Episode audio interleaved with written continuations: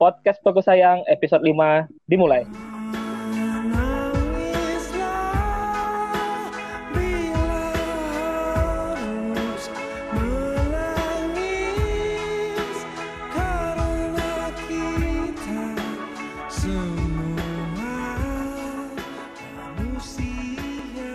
cerita terpuruk hmm, yang baru-baru ini aja kali ya uh, yang membuat dunia aku itu terasa hancur. Ketagihan mama. Kapan ya? Mulai dari Agustus ya. Agustus 2019 di situ uh, mama tuh mulai mulai ngedrop ngedropnya jadi yang biasanya kita itu tiga bulan sekali masuk rumah sakit itu pasti nambah darah gitu kan uh, saat itu uh, hampir dua minggu atau tiga minggu sekali kita itu udah rutin kunjungan ke rumah sakit jadi kayak gimana ya yang tinggal di rumah itu cuma aku sama kedua orang tua, bapak dan mama, gitu kan. Uh, ngerasa hal yang seperti itu tuh ngebeban ngebebannya bukannya maksudnya gimana? Kayak ngerasa mending aku yang sakit gitu loh daripada ngelihat mama yang sakit yang bolak-balik harus ke rumah sakit gitu kan. Uh, mulai dari Agustus kita udah rajin tuh masuk rumah sakit. Di bulan 10 di bulan 10 itu mama akhirnya ngedrop banget. Jadi uh, yang biasanya kita masuk ini tuh rumah sakit tentra. Dokter yang biasa nanganin mama selama hampir tujuh tahun ya tujuh tahun atau 8 tahun uh, bilang kalau racun di tubuh mama itu sudah terlalu tinggi bahkan udah sampai ke otak gitu kan otak. jadi uh -uh, mau nggak mau itu solusinya hanya cuci darah. Kita itu sudah ada disarankan cuci darah itu uh, dari beberapa bulan yang lewat gitu hampir uh, dari awal 2019 lah udah disarankan untuk cuci darah. Tapi uh, mengingat banyaknya cerita dan uh, yang ya namanya kita juga orang awam yang nggak tahu medis ya. Jadi kita itu takut kata yang cuci darah tuh kan. Serem banget sih dengarnya kan. Nah, kita belum siap. Tapi akhirnya setelah uh, abang yang tentara sama istrinya yang perawat jelasin bahwa eh, nggak uh, semua sih cuci darah itu gitu kan. Tergantung balik lagi. Dan emang kalian mau ngelihat mama sesak tiap hari karena sudah terlalu tinggi racun di dalam otaknya gitu kan. Kalau dari secara medis sih cuma ini satu-satunya jalan cuci darah gitu. Uh, akhirnya kita itu sepakat oke okay, uh, cuci darah. Jadi kita pindah ke rumah sakit yang uh, mempunyai fasilitas cuci darah. Cuci darah pertama kali uh, aku kira cuci darah itu awalnya cuma kayak disuntikkan gitu kan. Disuntikkan baru disedot lagi darahnya ternyata enggak. Itu harus ada operasi dulu. Operasi di dekat leher untuk pertama kalinya untuk membuka pembuluh darah. Jadi uh, di situ uh, mama udah sempat ngedrop jadi sempat nggak bisa ditangani setelah, selama setengah jam lah selama setengah jam karena nunggu dianya tekanan darahnya normal. Karena kalau misalnya uh, terlalu tinggi dia bakalan pecah pembuluh darah. Kita tunggu habis itu habis itu setelah udah bisa operasi kita masuk ke ruang cuci darah. Ya cuci darahnya uh, cuma 15 menit pertama mama udah nggak sanggup. Tekanan darahnya naik dan nafasnya sudah mulai satu-satu gitu kan uh, matanya itu udah udah putih semua hitamnya udah naik ke atas gitu kan. Uh, yang biasanya bapak orang yang paling tegar setegar tegarnya yang kita lihat itu itu di situ udah nangis gitu kan. Jadi uh, semuanya udah sudah udah ya udahlah itu kan. Emang mungkin kayak gini hanya mama kan. Uh, jadi kita itu di dalam di dalam ruang cuci darah itu kita sama-sama pegangan tangan kita sama-sama doa bilang ah, Tuhan semuanya kami serahkan samamu. Gitu. Dan mujizat Tuhan terjadi gitu kan. Mama kembali normal nafasnya tekanan darahnya kembali naik gitu. Akhirnya cuci darah pertama itu diselesaikan dalam waktu satu jam lebih dikit gitu. Seharusnya mau minta satu jam setengah untuk membersihkan kan? Tapi karena uh, tekanan darah mama nggak memungkinkan daripada dipaksa diselesaikan aja selama satu jam. Uh, kita turun ke lantai bawah ke ruangan rawat. Di ruangan rawat kita sudah telepon pihak gereja. Pihak gereja jadi uh, untuk mendoakan mama sekaligus. Kalau di sini itu biasanya kita ngadakan perjamuan kudus uh, untuk penyerahan lah. Kalaupun misalnya Tuhan panggil sudah di dalam keadaan sudah berserah kayak gitu kan. Kita udah adakan perjamuan kudus kita berserah balik. Tuhan tunjukkan mukjizatnya mama tiba-tiba segar. Dia bisa ngobrol lagi bisa makan lagi gitu kan. Walaupun tetap uh, terasa sakit karena yang habis operasi itu kan udah mulai terasa luka di luka di lehernya gitu kan nah dan mama itu orangnya yang paling rapi gitu loh. Dia dia paling nggak suka kalau di orang ngelihat dia itu tampilannya jelek atau nggak nggak nggak rapi atau ada yang sesuatu yang kurang itu dia paling nggak suka gitu kan. Terus dia bisikin aku kayak gini pi ini apa yang di leherku? katanya kayak gitu kan. Uh, nggak apa-apa mak jangan dipegang jangan diiniin dulu aku bilang gitu kan. Uh, tapi aku nggak suka jelek dilihat orang katanya kayak gitu kan. Nggak uh, apa-apa ini ini bakalan sembuh kok. Uh, cuma seminggu kok ini nggak nggak apa-apa aku bilang gitu kan. Uh, padahal yang aku rasa itu itu bakalan selamanya kayak gitu mak kayak gitu kan. Uh, akhirnya setelah tiga hari dirawat di rumah sakit kita di kita dibalikan sama rumah sakit gitu kan. Tapi dengan catatan uh, setelah cuci darah itu kita itu harus cuci darah itu harus rutin. Jadi selama seminggu itu harus ada cuci darah dua kali selama seminggu. Kita dapat jadwal itu hari Selasa dan Jumat gitu kan. Jadi setiap Selasa dan Jumat jam istirahat itu aku harus pulang uh, ke rumah sakit untuk beresin mama dulu, untuk uh, ngasih makan dulu supaya dia bisa cuci darah, kayak gitu kan. Baru kita terus uh, kita ada teleponan sama kakak, kakak aku yang pendeta kan agak jauh dari dari rumah kan nggak baru punya anak kecil, jadi belum bisa sempat datang. Dia janji sama mama mah aku bakalan pulang dan ketemuin mama tahun baru jadi kita semuanya kumpul lah di tahun baru seperti itu Iya, kata mama. Akhirnya di bulan Desember setelah pencucian darah ini kita jalani dengan baik gitu kan dengan lancar, akhirnya di Desember kakak datang dan itu berketepatan dengan hari cuci darahnya mama. Jadi setelah kita cuci darah itu tanggal 27 Desember nyampe rumah itu maghrib dan kakak juga nyampe rumah itu maghrib jadi ketemu di uh, rumah itu maghrib.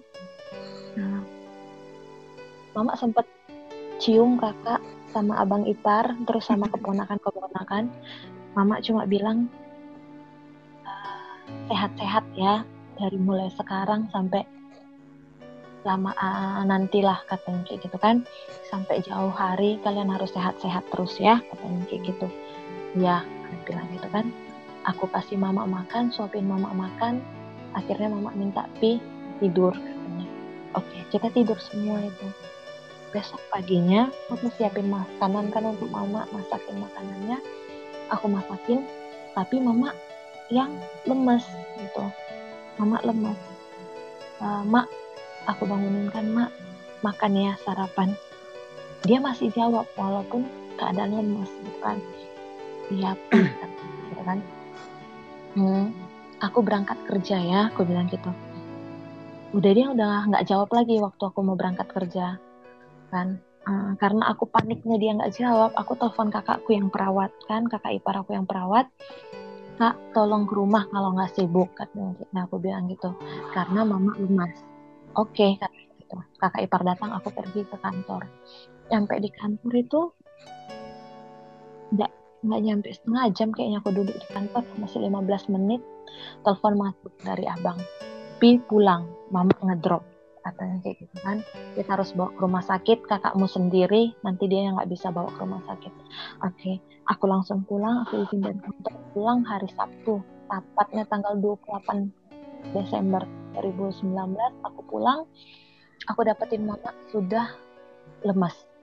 Udah nggak bisa udah nggak bisa ngomong udah nggak bisa jalan sendiri pokoknya udah nggak bisa apa-apa semua. Uh, kami langsung melawak ke rumah sakit itu langsung masuk ke ruang UGD di ruang UGD ternyata mama sudah nggak bisa nafas normal lagi jadi harus langsung pakai bantuan alat pernafasan. Uh, makan pun bak diprediksi bakalan nggak bisa. Dan jadi dibuat alat uh, untuk memasukkan gitu kan masukkan makanan langsung kan dibuat selang gitu kan. Mama itu orangnya paling malu. Pokoknya yang kayak aku bilang tadi orangnya paling pembersih dan paling pemaluan gitu kan. Ini kenapa mama saat di maaf kayak yang dibukain bajunya gitu kan untuk kita pasang alat-alat itu biasanya dia paling nolak. Pasti dia bilang pi tutup. Ini udah enggak lagi no, no respon lagi gitu kan. Hmm, ma iya. sadar uh, nggak ada lagi gitu kan. Uh, akhirnya uh, ini mesti masuk ruang ICU gitu. Mau nggak mau gitu kan nggak daripada nunda sebelum nanya siapa-siapa oke okay lah Aisyu tapi apa pun ceritanya nah ini udah katanya persen untuk bertahannya udah kecil katanya gitu. Jadi semua harus terima resiko harus uh, ditandatangani lah surat dan sebagainya gitu kan. Siang mama langsung masuk ruang ICU kita bilang mak jangan lasak gitu kan. Soalnya tangan mama sudah lasak gitu kan udah kayak sadar nggak sadar gitu kan. Jangan jangan jangan ger banyak gerak gitu kan. Setelah jam 5 kita keluar dari ruang besok. Nggak nyampe setengah jam kalau nggak salah abang abang pergi ke mana gitu kan kakak juga pergi ke mana. Jadi aku sendiri lagi di depan di depan ruang ICU tiba-tiba dipanggil um, keluarganya ini tolong masuk. Kan firasat saya sudah nggak enak kenapa dipanggil masuk tiba-tiba kayak gitu. Uh, begitu dipanggil dibilang sama perawatnya sendiri kah? Nggak ada keluarga yang lain katanya kayak gitu ada ada abang sama ada kakak. Coba panggil dulu katanya gitu. Uh, saya lari dari ruang ICU itu lari ke ruang tunggu. Panggil abang sama kakak. Kak disuruh panggil masuk. Mereka masuk. Begitu kami masuk uh, orang rumah sakit perawatnya udah tekan-tekan dada mama karena sudah nggak bisa nafas lagi kan. Cuma selang dua menit kalau nggak salah itu dipaksa untuk nafas mama pergi untuk selamanya saat itu yang saya teriakkan cuma pengen mak ikut gitu loh. Kemarin mama bilang mama bakalan bakalan nemenin aku sampai aku nikah sampai aku punya anak. Kenapa mama tinggalin aku gitu kan? Semua kakak-kakakku sudah nikah sudah punya keluarga. Terus aku masih sendiri mama tega ninggalin aku. Aku gitu yang ku teriakkan cuma mak ikut gitu kan. Tapi akhirnya aku dipeluk sama sama kakak iparku. Tapi nggak boleh ngomong kayak gitu. Tapi aku mau ikut kak. Aku nggak bisa sendirian tanpa mama. Aku bakalan jadi apa nanti gitu. Akhirnya nggak boleh kayak gitu nggak boleh. Kata gitu akhirnya karena aku nggak tahan aku hampir pingsan. Aku dibawa keluar dari ruang ICU akhirnya mama diberesin dimandiin di ruang di ruang jenazah dan dibawa ke rumah. Jadi selama di rumah itu dari tanggal 28 malam sampai tanggal 31 aku itu tidurnya di samping mama. Setiap kali ngeliat wajahnya itu aku pengen nangis ini nggak bener kan Tuhan? Ini cuma bohongan. Aku cuma mimpi kan Tuhan? Cuma itu yang aku bisa bilang gitu kan? Karena kayak mana pun aku nggak percaya kalau itu benar-benar kejadian. Mak ini bohong. Mama ini bohong bangun mak bangun gitu kan? Terus kalau kita kan ya sebelum dikebumikan juga kan harus didandani karena kan kita ibaratkan pengantin ya. Pengantinnya Tuhan mau di uh, mau jumpa dengan Tuhan. Jadi uh, siapa yang bedakin? Aku aja aku bilang gitu kan. Tapi uh, yang bedakin suruh pakein balsem supaya tahan bedaknya gitu nggak ngerusak nggak ngerusak wajah. Jadi aku bilang kayak gini uh, jangan pakein balsem nanti muka mama panas kayak gitu. Kan uh, dibilang yang nggak uh, boleh ngomong kayak gitu mama itu sudah nggak ngerasain apa apa lagi enggak nanti wajahnya panas. Mama nggak suka panas. Karena nah, dipakein dan tanggal 31 Desember tetap uh, tepat untuk menutup tahun 2019 kami kebumikan mama. Dan tanggal jadi uh, buka tahun 2020 itu aku nggak tahu itu aku harus bersuka cita atau gimana. Dan tanggal 2 Januari itu hari ulang tahunku gitu kan. Jadi uh, aku nggak tahu harus bagaimana. Pertama kalinya aku membuka tahun dan pertama kalinya aku ulang tahun itu tanpa seorang mama. Rasanya itu dunia aku kayak mau hancur gitu kan. Semuanya terasa baper ketika abang nggak temenin semuanya baper. Dan lebih buruknya itu tanggal 29 ya. 29 malam uh, aku sempat aku sempat ke malingan kan. Jadi tas uang tunai 6 juta tasku sama HP ku hilang di maling orang. Aku ngerasa Tuhan ini nggak adil banget gitu loh. Aku kehilangan mama aku kehilangan barang. Maksudmu apa dalam kehidupanku? Kayak gitu. Sempat aku bawa bawa aku pelayanan samamu aku aku kasih hidupku gitu kan. Tapi kenapa kok kasih aku pencobaan yang terlalu sakit seperti ini gitu kan? Tuhan gak adil bagiku gitu. Sempat aku terpuruk kayak gitu. Uh, tapi uh, Tuhan kirimkan orang-orang yang uh, luar biasa di sini untuk menghibur aku. Dia bilang saat orang terpuruk bahkan ketika Ayub kehilangan semuanya dia bisa bertahan. Bahkan Tuhan ganti berlipat kali ganda seperti itu. Dan uh, untuk sebulan pertama sih terasa berat terasa berat. Tapi aku percaya bahwa uh, Tuhan ajaib dan bersuka cita yang luar biasa dalam kehidupanku kayak gitu. Jadi uh, pernah aku mikir untuk uh, gimana ya? Uh, tinggalin semuanya gitu loh. Percuma aku pelayanan percuma aku kasih hidupku tapi Tuhan ngasih cobaan terlalu besar gitu kan. Tapi uh, untuk bilang jangan lama-lama terpuruk dalam kesedihan dan jangan jangan lama-lama untuk bergabung kembali untuk melayani Tuhan gitu kan dan orang-orang di sekitarku itu dorong supaya pelayanan lagi pelayanan lagi gitu. Jangan tinggalkan semakin kau tinggalkan semakin bikin terpuruk gitu semakin iblis pakai untuk uh, buat kamu sedih gitu kan. Dan uh, lewat pelayanan gitu kan. Aku mikirnya positif uh, melayani berarti aku harus uh, cita kepada orang. Kalau aku memberikan sukacita kepada orang berarti diriku juga harus bersuka cita.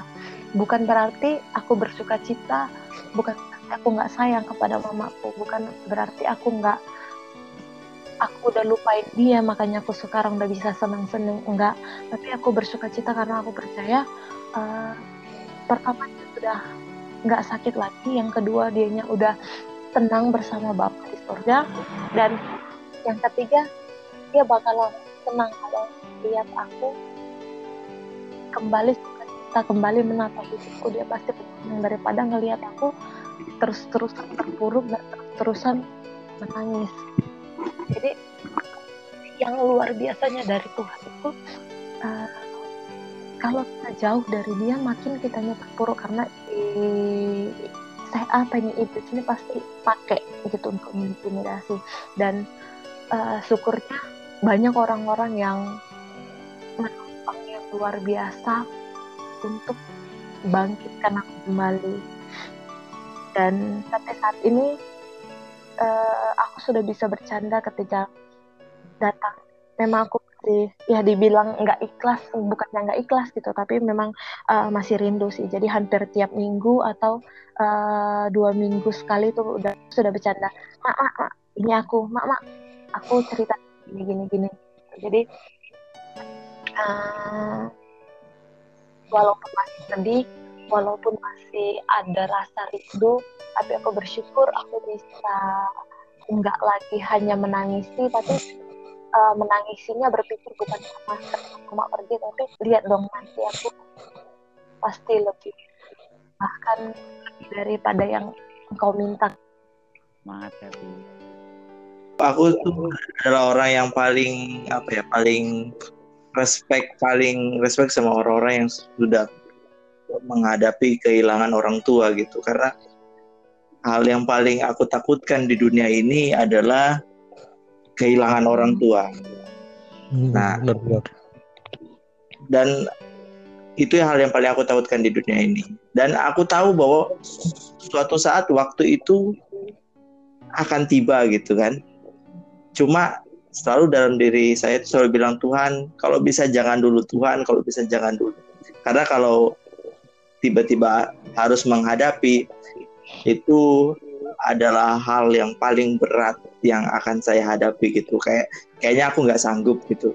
Makanya kalau ada teman-teman di sini yang orang tuanya uh, meninggal atau apa itu pasti aku akan sempatkan untuk datang karena aku tahu bahwa itu berat sekali. Makanya aku salut banget sama Happy yang bisa menghadapi itu. Walaupun orang ya walaupun aku tahu pasti rasa itu akan panjang itu rasa kehilangan itu akan panjang. Tapi ya, bagaimana mereka menghadapi itu itu yang paling sangat disalutkan gitu.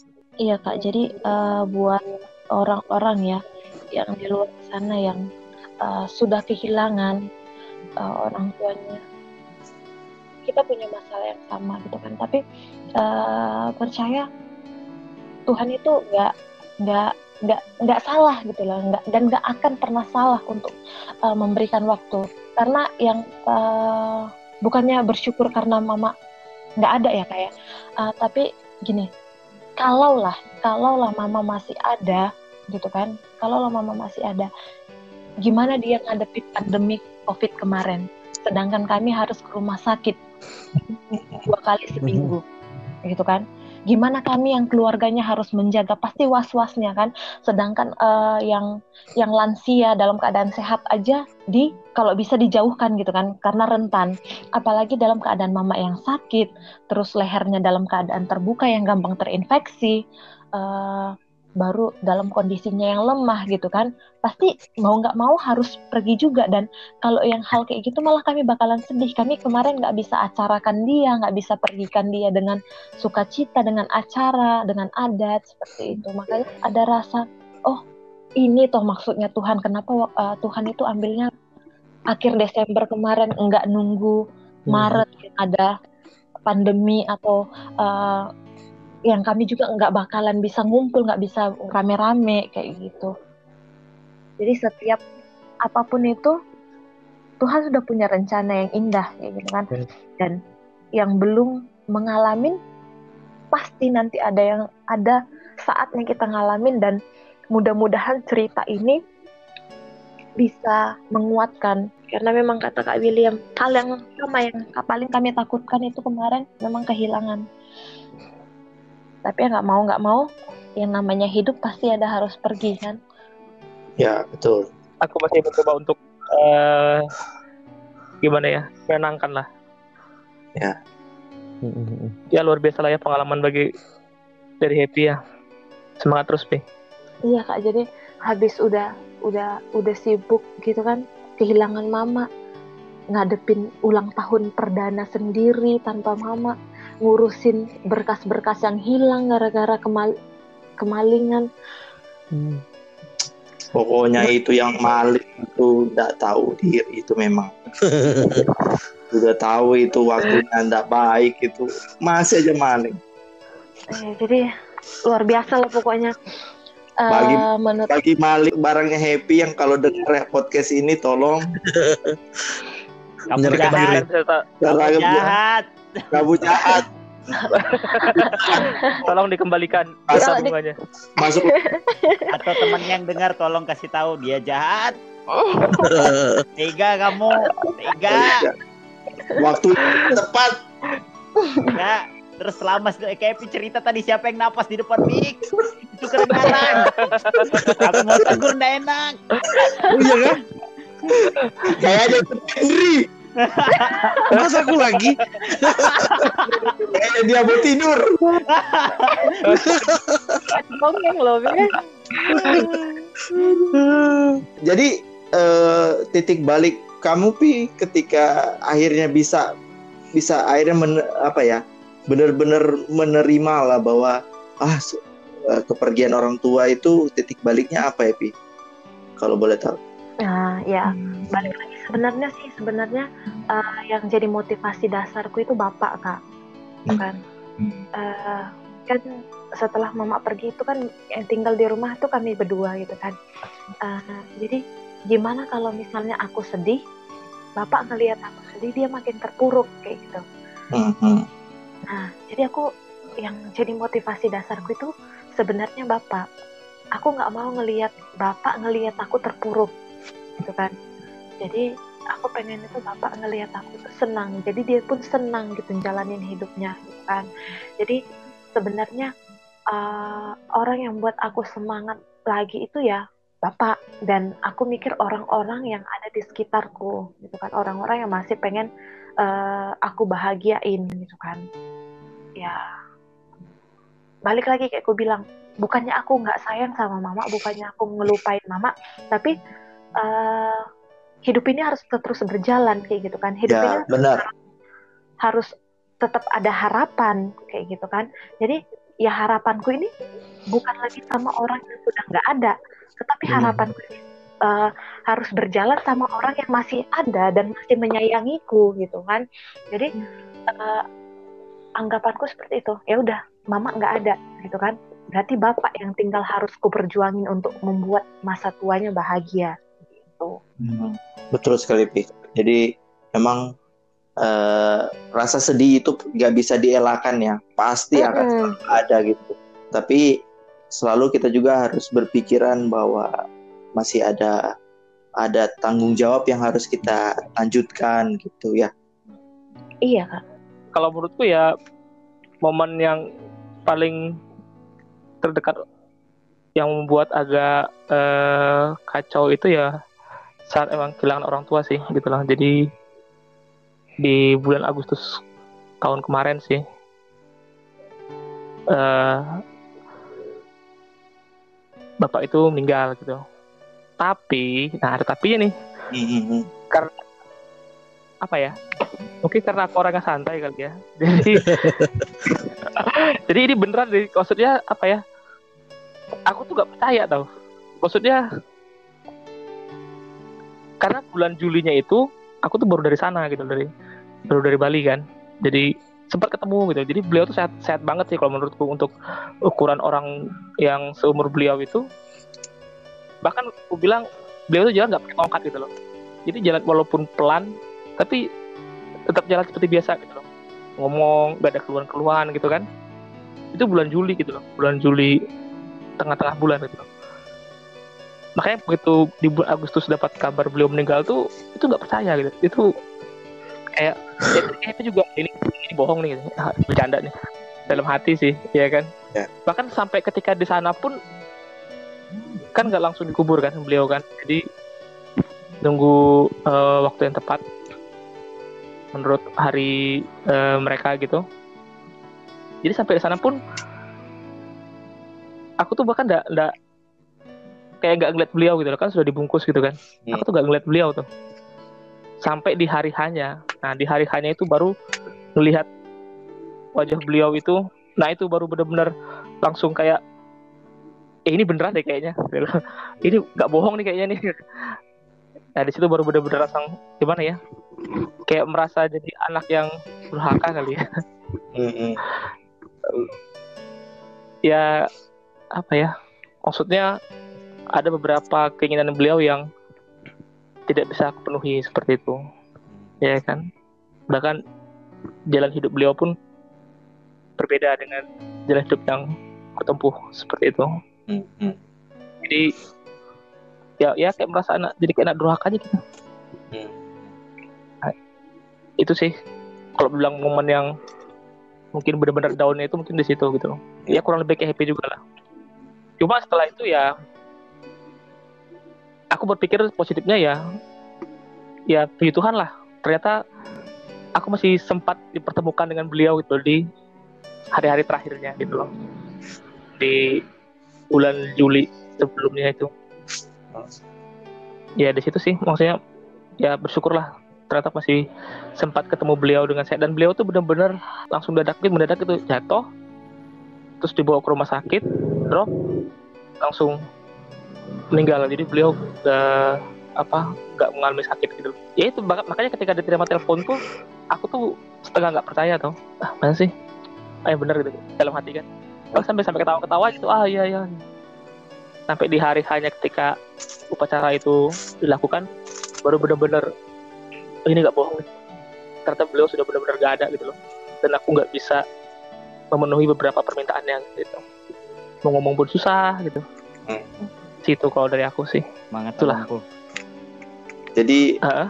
bagi kebanyakan mungkin kesedihan dari kita sebagai anak itu kebanyakan karena gini kita merasa belum bisa menyenangkan orang tua gitu kan Iya. Eh, kalau aku sih gitu ya mungkin kadang jadi apa ya kadang jadi penyesalannya di situ kita belum bisa eh, membanggakan orang tua lah belum bisa kasih yang orang mau dan mereka udah pergi nah akhirnya itu yang bikin kesedihan yang cukup mendalam ya Iya benar. Jadi buat eh, kamu-kamu yang masih punya lengkap kedua orang tua, jangan sia-siakan momen bersama orang tuamu, kan?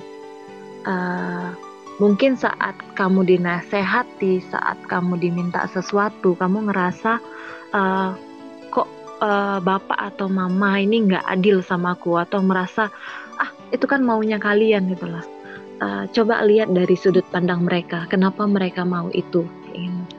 Jadi jangan sampai nanti ketika mereka sudah nggak ada, kamu nyesel. Uh, pernah nggak mendengar mereka, pernah mereka uh, tersakiti, gitu kan. Jadi uh, buat kalian yang masih punya momen berharga bersama kedua orang tua, please manfaatin waktu kalian bersama dengan orang tua kasih mereka senyum bahagia walaupun kalian belum bisa kasih uh, mereka uang belum kasih bisa mereka materi belum bisa membahagiakan mereka secara uh, yang langsung kelihatan mata setidaknya kalian jangan membuat mereka tambah susah Ya, oke guys. Jadi kita sampai di kesimpulan. Jadi kesimpulannya seperti apa, Bung Yoga? Menjebak sekali. Aku bingung sih bang ngomongnya. Karena pasti baper sih, baper banget. Aku gini sih bang, pelajaran penting yang aku dapat ya. Waktu aku benar-benar rasanya ya kayak Terpuruk. Iya jauh sih menurutku. Aku sudah kayak habis lah habis sudah nih. Di end of the story nih menurutku gitu nih. Ya. itu satu hal yang aku tahu. Eh, orang itu ya khususnya dunia ini kalau kita mencari kebahagiaan nggak ada semua semua sih bang. Aku jujur banget gitu kan rasanya kayak eh, siapa sih yang mau yang pahit gitu nah ada kan nggak ada ya pasti ya, Ya, kalau tawari B ini kue pahit mau nggak nggak nah itu sama sangat sulit orang untuk menerima apa yang pahit-pahit gitu kita gitu nah. Dan kalau ada orang yang mau bertahan ya, melew- eh, membantu kita melewati masa sulit, percayalah, jangan lepaskan orang itu, aku bilang gitu.